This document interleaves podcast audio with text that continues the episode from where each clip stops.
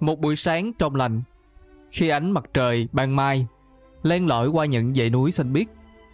Trong một ngôi làng cổ, bà Lý, người đang giữ báu vật của gia tộc, đang nhẹ nhàng vuốt ve chiếc hộp gỗ cổ xưa. Bà kể về ngọc bội, một viên ngọc lấp lánh, được truyền từ thế hệ này sang thế hệ khác. Ngọc bội không chỉ là một viên đá quý, bà Lý chia sẻ.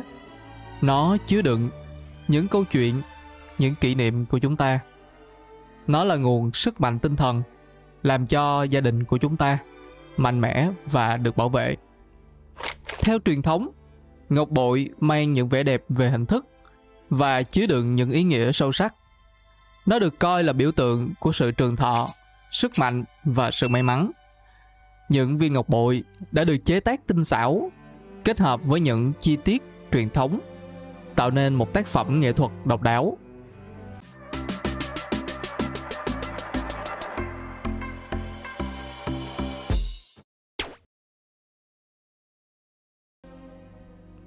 Trong thế giới lịch sử của Trung Quốc xa xưa, có một truyền thuyết kể về những món đồ chôn cất bằng ngọc bích.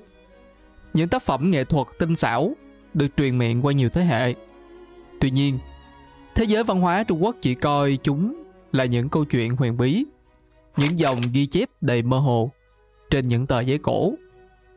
Nhưng mọi sự nghi ngờ và tò mò cuối cùng đã được sáng tỏ vào năm 1968 khi hai bộ quần áo ngọc bích hoàn chỉnh xuất hiện trong những ngôi mộ cổ chứa bí mật của một thời đại đã qua.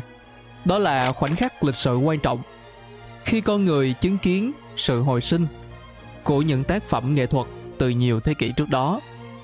Những bộ đồ bằng ngọc này không những là bức tranh lịch sử sống động mà chúng là những tác phẩm nghệ thuật bởi có hàng nghìn miếng ngọc được kết nối với nhau bằng những sợi chỉ vàng Mỗi bộ đồ bằng ngọc bích như vậy thể hiện sự khéo léo và tài năng của người tạo ra nó, khiến cho những người ở thế giới hiện đại của chúng ta phải tự hỏi vì sao họ có thể khéo tay và giàu có đến như vậy. Qua những năm tháng, những bộ đồ bằng ngọc bích xuất hiện ngày càng nhiều thêm. Chúng cho thấy rằng trong thời kỳ nhà Hán, những người quý tộc giàu có đã thể hiện sự quyền lực của mình không chỉ ở trong kiếp sống đó của họ mà họ còn muốn mang sự quyền lực và giàu có đó sang kiếp sau. Nhưng cũng như bao tác phẩm nghệ thuật quý báu khác, số phận của những bộ đồ ngọc bích này không tránh khỏi bàn tay của những kẻ trộm. Mỗi lần một ngôi mộ cổ được phát hiện, niềm hạnh phúc của sự khám phá lịch sử thường đi kèm với những lo sợ rằng những kiệt tác này sẽ mất đi mãi mãi. Có nhiều bộ đồ được làm bằng ngọc đã mất tích trong thời gian và lịch sử chờ đợi để kể lại những câu chuyện của chúng thêm một lần nữa.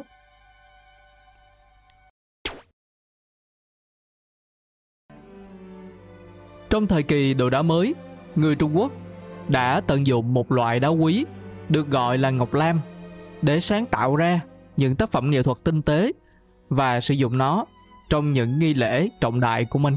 Ngọc lam được biết đến trong tiếng Anh là nephrite là một loại đá quý có nguồn gốc từ khoáng chất khi được đánh bóng. Bề mặt của ngọc lam trở nên sáng bóng, tương tự như là thủy tinh, tạo nên một hiệu ứng lấp lánh. Điều này đã làm cho ngọc lam trở thành một nguồn cảm hứng không ngừng cho những nghệ nhân, những nghệ sĩ của Trung Quốc trong thời kỳ đó. Đồng thời, đánh giá sự cao quý và đẳng cấp trong văn hóa nghệ thuật của họ. Ngọc bích, trong tiếng Anh được gọi là jade. Mặc dù ngày nay ngọc bích rất phổ biến và được đánh giá cao ở trên thế giới, nhưng thật sự nó chỉ trở nên phổ biến từ thế kỷ thứ 18 trở đi. Trước đó, người Trung Quốc đã tập trung chủ yếu vào việc sử dụng ngọc lam cho những tác phẩm nghệ thuật và những vật phẩm trang sức. Tuy nhiên cả hai loại đấu quý này đều nổi bật với vẻ ngoài độc đáo và màu sắc không giống bất kỳ loại đá nào khác, mang đến sự tinh tế cho mọi tác phẩm. Điều đặc biệt làm nổi bật cho ngọc lam và ngọc bích là độ bền, độ cứng và trọng lượng của chúng. Những đặc tính này đã làm cho chúng trở thành những vật phẩm quý giá, không chỉ vì vẻ đẹp mà còn vì khả năng chịu đựng và giữ giá trị theo thời gian. Cả hai loại đá quý đều rất đẹp và có màu sắc khác với màu xanh lá cây thông thường.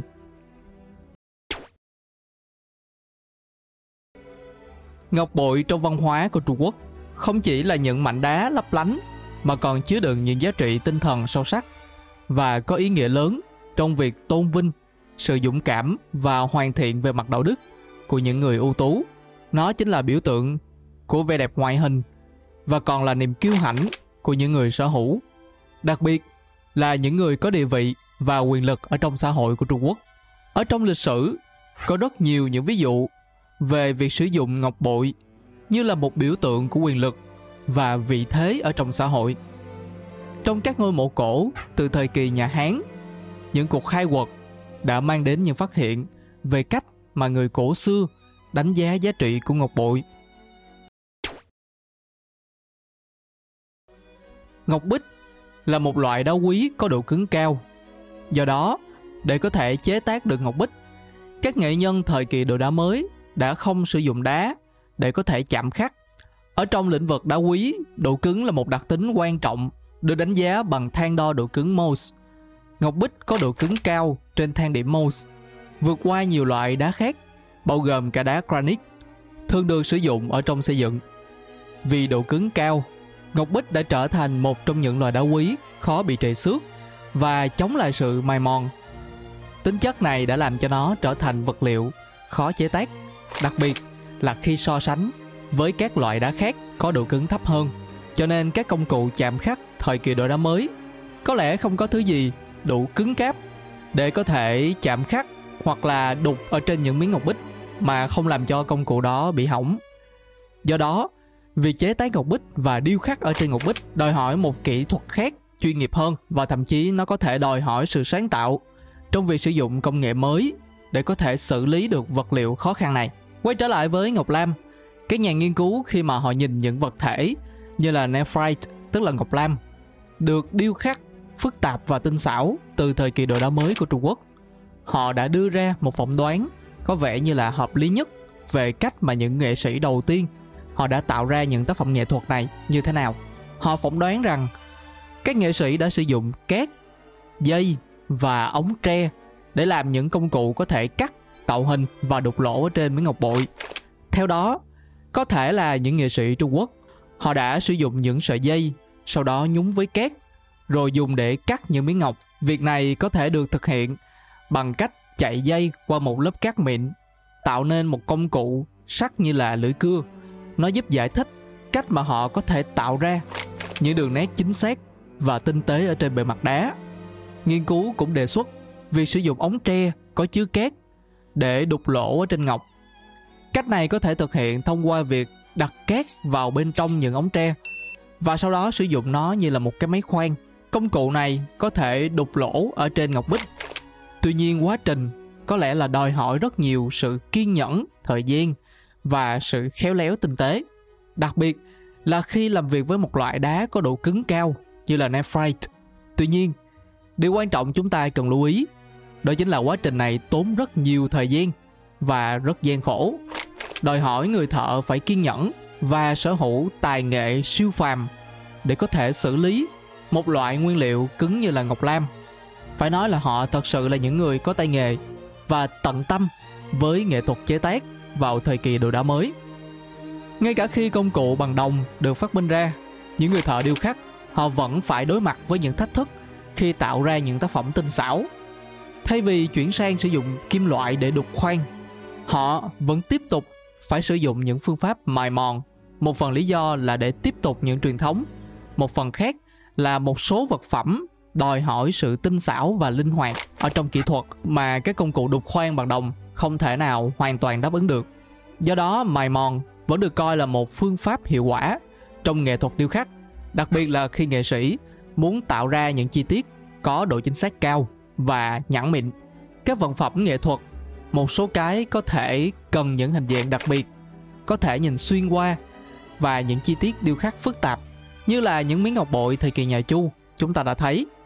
Đặc biệt là những chi tiết nhỏ thường được tạo thông qua phương pháp mài mòn.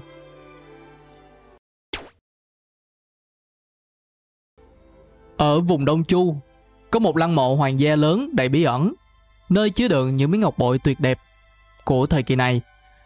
Trong số đó, có một miếng ngọc bội nổi tiếng vì độ phức tạp và phẩm chất của nó.